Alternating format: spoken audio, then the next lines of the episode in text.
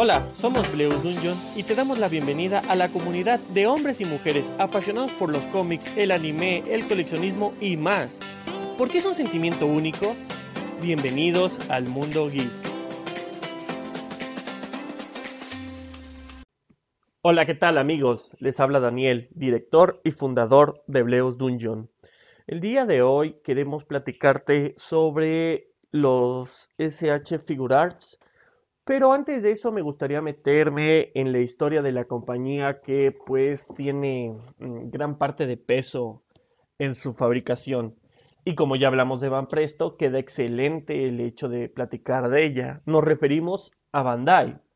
Y es que Bandai es una empresa japonesa que se dedica a la creación de juguetes y figuras de acción.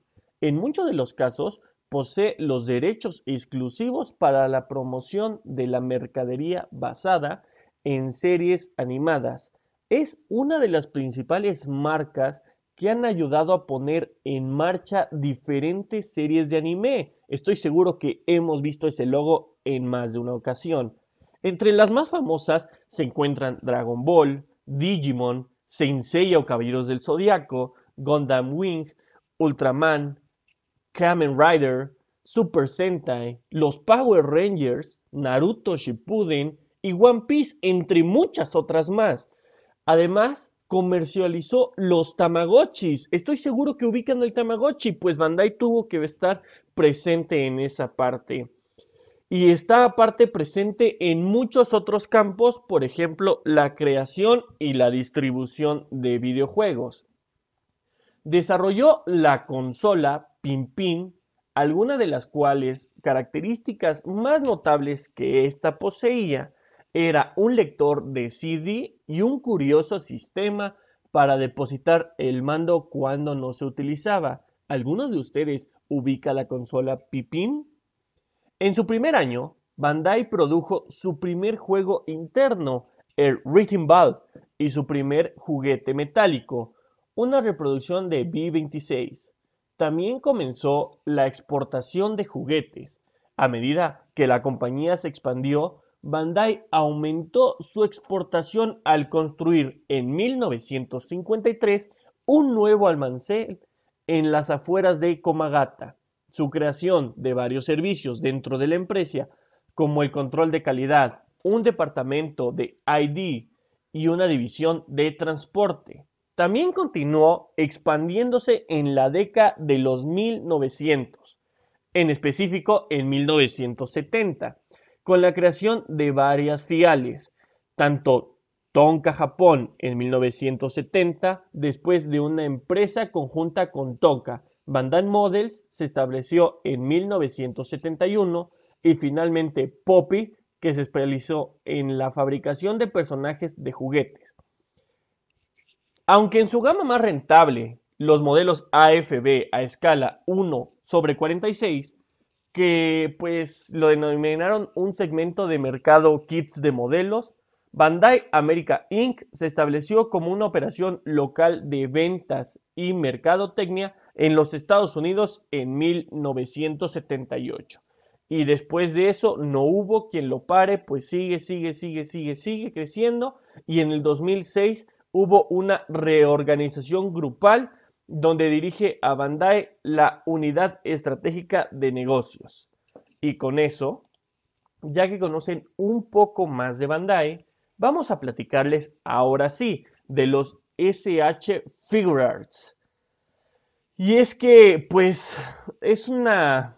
Su nombre está basado en varios kanjis japoneses, como Simple Style, que significa la S, Heroic Action, Figures, Arts, por eso SH Figure Arts.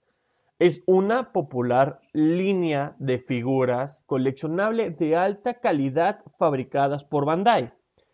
Y en su parte de la división Tamashi Nation. ¿Quién de ustedes no ubica los grandes Tamashi Nation que realmente invaden todo el mercado, no solo japonés, sino gran parte del mercado latinoamericano.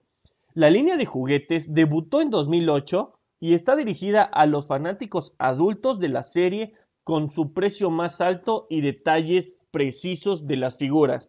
Y es que ustedes no podrán dejar de, de, bueno, no podrán mentir al decir que los SH Figurarts sí son figuras mucho más detalladas, más articuladas, incluso que hasta le puedes cambiar ciertas posiciones de mano, cara, eh, ropa, etcétera, pero su costo es más elevado que una figura, por ejemplo, de Van Presto, que es más barata, de menos calidad y demás. Es lo que representa esta marca.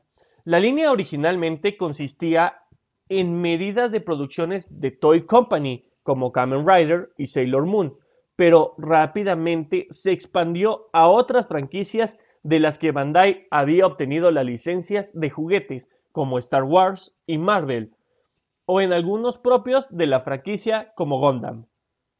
La popularidad de la línea de juguetes ha tenido lugar a productos derivados como Monster Arts, que se centra en un kaiju como Godzilla y monstruos de terror, Figure Zero, una línea de estructuras coleccionables en miniatura y dos líneas derivadas de Dear Arts. Todo eso representa SH Figure Arts y estoy seguro que muchos de ustedes lo han visto.